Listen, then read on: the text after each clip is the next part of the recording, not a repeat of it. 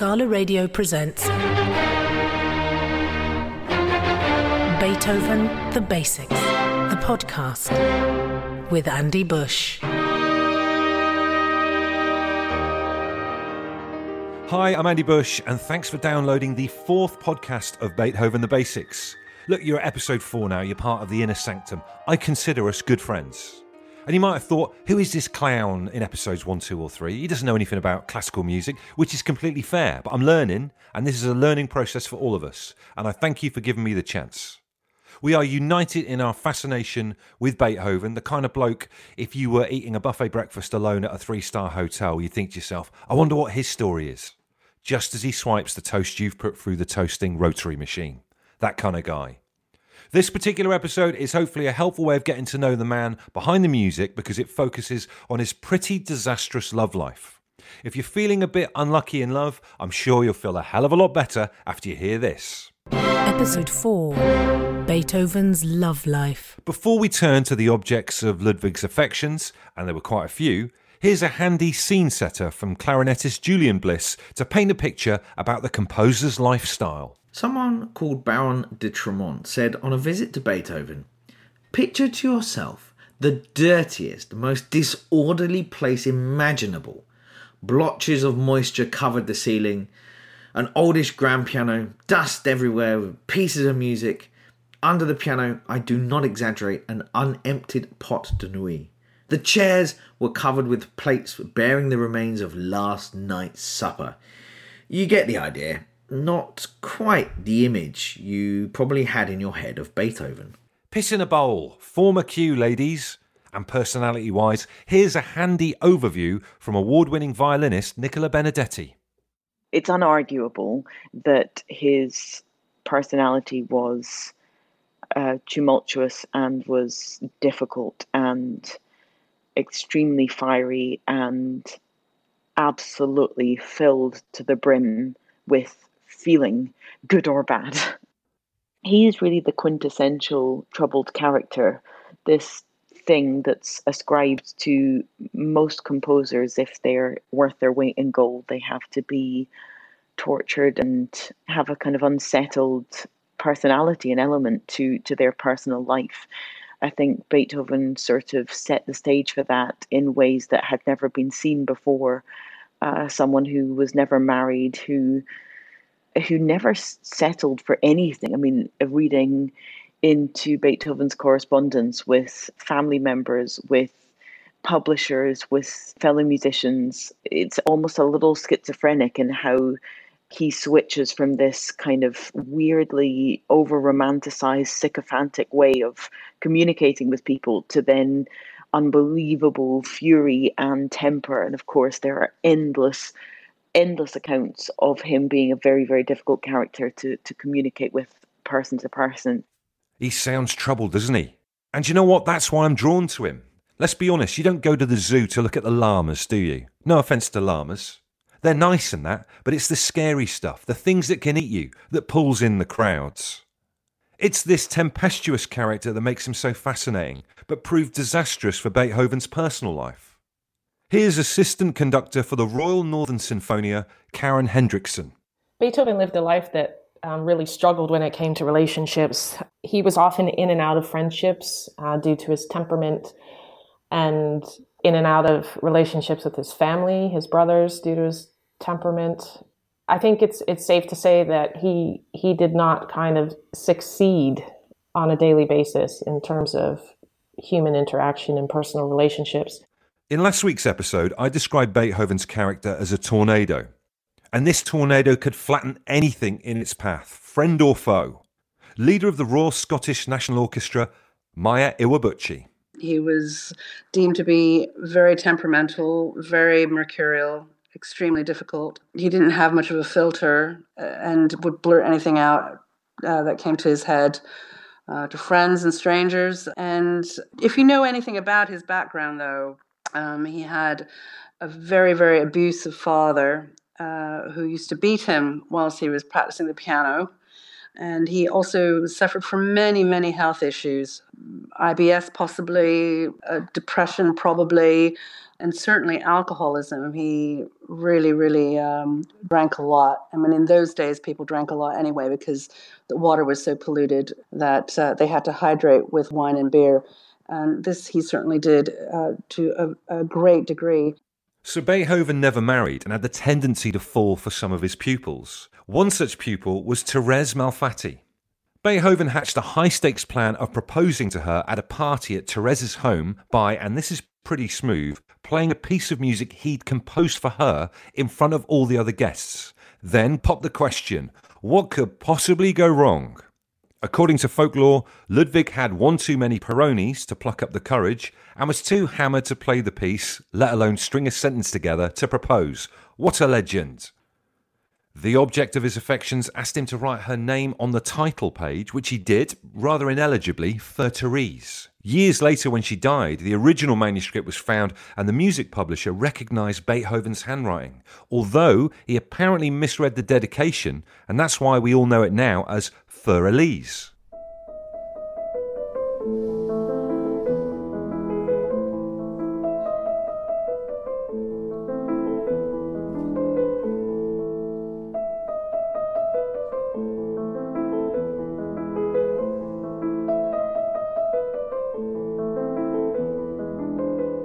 So, in the classical world of Take Me Out, what made members of the opposite sex no likey, no lighty for our Ludwig?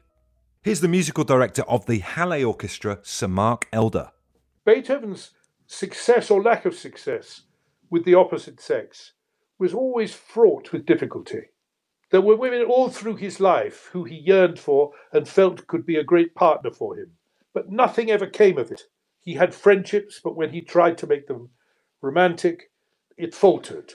And I think crucial in this is the difficulty that he had in relating to the outside world, but also his temperament and his personality. He had the ability to be extremely good company and to enjoy a joke and certainly to enjoy a good drink and food. But he was a loner. He was with himself. And there are so many creative artists in all disciplines who were like that. So he was a hopeless romantic, with the emphasis firmly on hopeless. Maya Iwabuchi outlines the world's worst Tinder profile.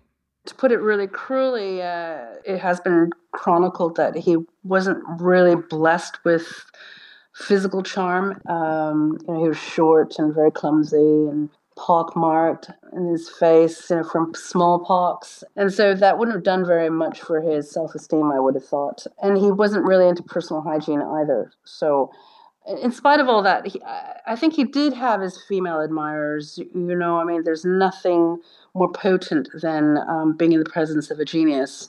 And he certainly was a genius. So that must have been very alluring for, for some women.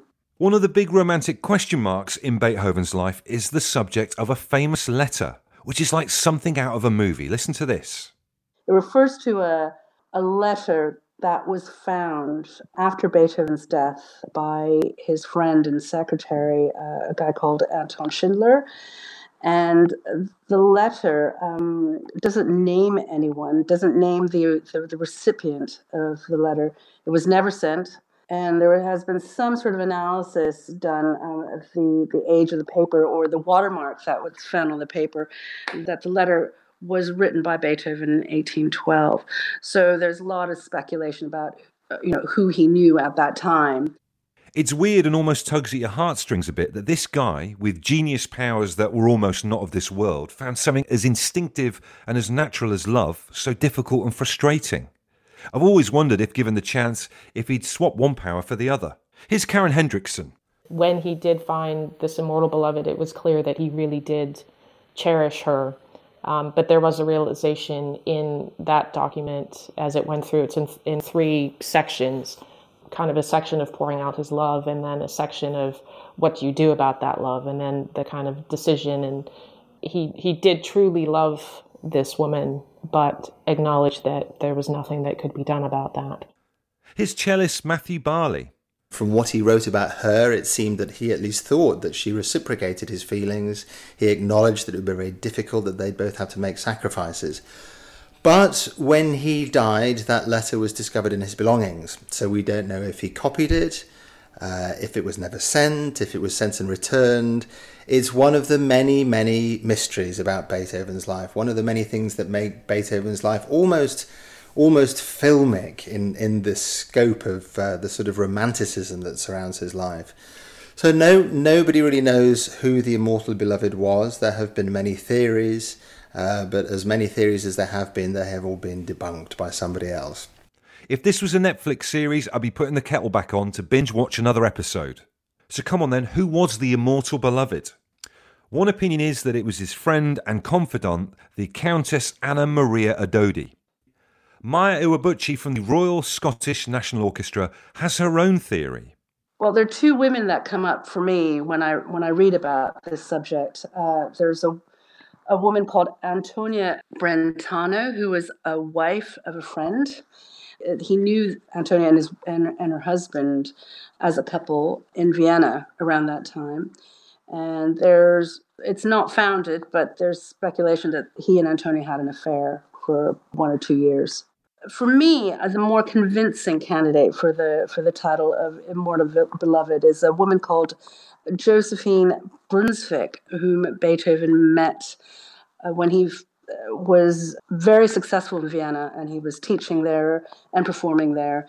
And he actually taught Josephine and her sister at the time. And basically they've been they had been in contact for the ensuing 20 years after. And there are many love letters that exist that Beethoven actually did send to Josephine and uh, that indicate his undying love for her and devotion. And so I think quite possibly that it was this lady whom Beethoven was referring to in his letter. I genuinely think that if he was around today and you worked with Beethoven, you'd be petrified of asking to borrow his stapler, but on an office night out, you'd be up doing sambucas and karaoke with him until 3 a.m. Anyway, back to Beethoven's love life and the effect it had on his music. Here's violinist Nicola Benedetti. Beethoven being unlucky in love I think was was destined. I mean, I I kind of flip flop in how I feel towards things like this. Um, could he perhaps have come across someone that would be as accepting of him as he would be of them? Maybe, but and of course there there are so many I think over romanticized and dramatized tales of of unrequited love or of love that could just never be. And I think it does happen to people. Of course, it happens that the person that is that one for you is just, in a practical sense, and not a relationship that, that can be manifest. But I think for Beethoven, from everything I understand about who he was, the unresolved nature of his internal life was essentially at its core who he was. The fact of something not not resolving, and therefore his strive for an appreciation for and the the writing of that into his music for that resolve and joy and yeah resolution i i think that's who he was and of course had that ever really been concluded in any way had he been in a really settled relationship that was calm his compositions would have been I think, really quite different. So maybe we should be grateful he never settled down because we can enjoy his passionate, complex, varied music in all its glory centuries after it was composed. Blimey, imagine if he had settled down and not stayed wild. Can you imagine Beethoven mowing his lawn on a Saturday morning? Did they have lawnmowers back then? Maybe. Can you imagine Beethoven making a modest living from writing ditties for harpsichord ads? Again, my grasp of the history this time, a little bit shaky. I'm Andy Bush, and in episode 5 of Beethoven the Basics, we'll continue with the important people in Ludwig's life, but turn to his friends, frenemies, and significant family members. I really hope you're enjoying the podcast. If you are, please rate, review, and subscribe.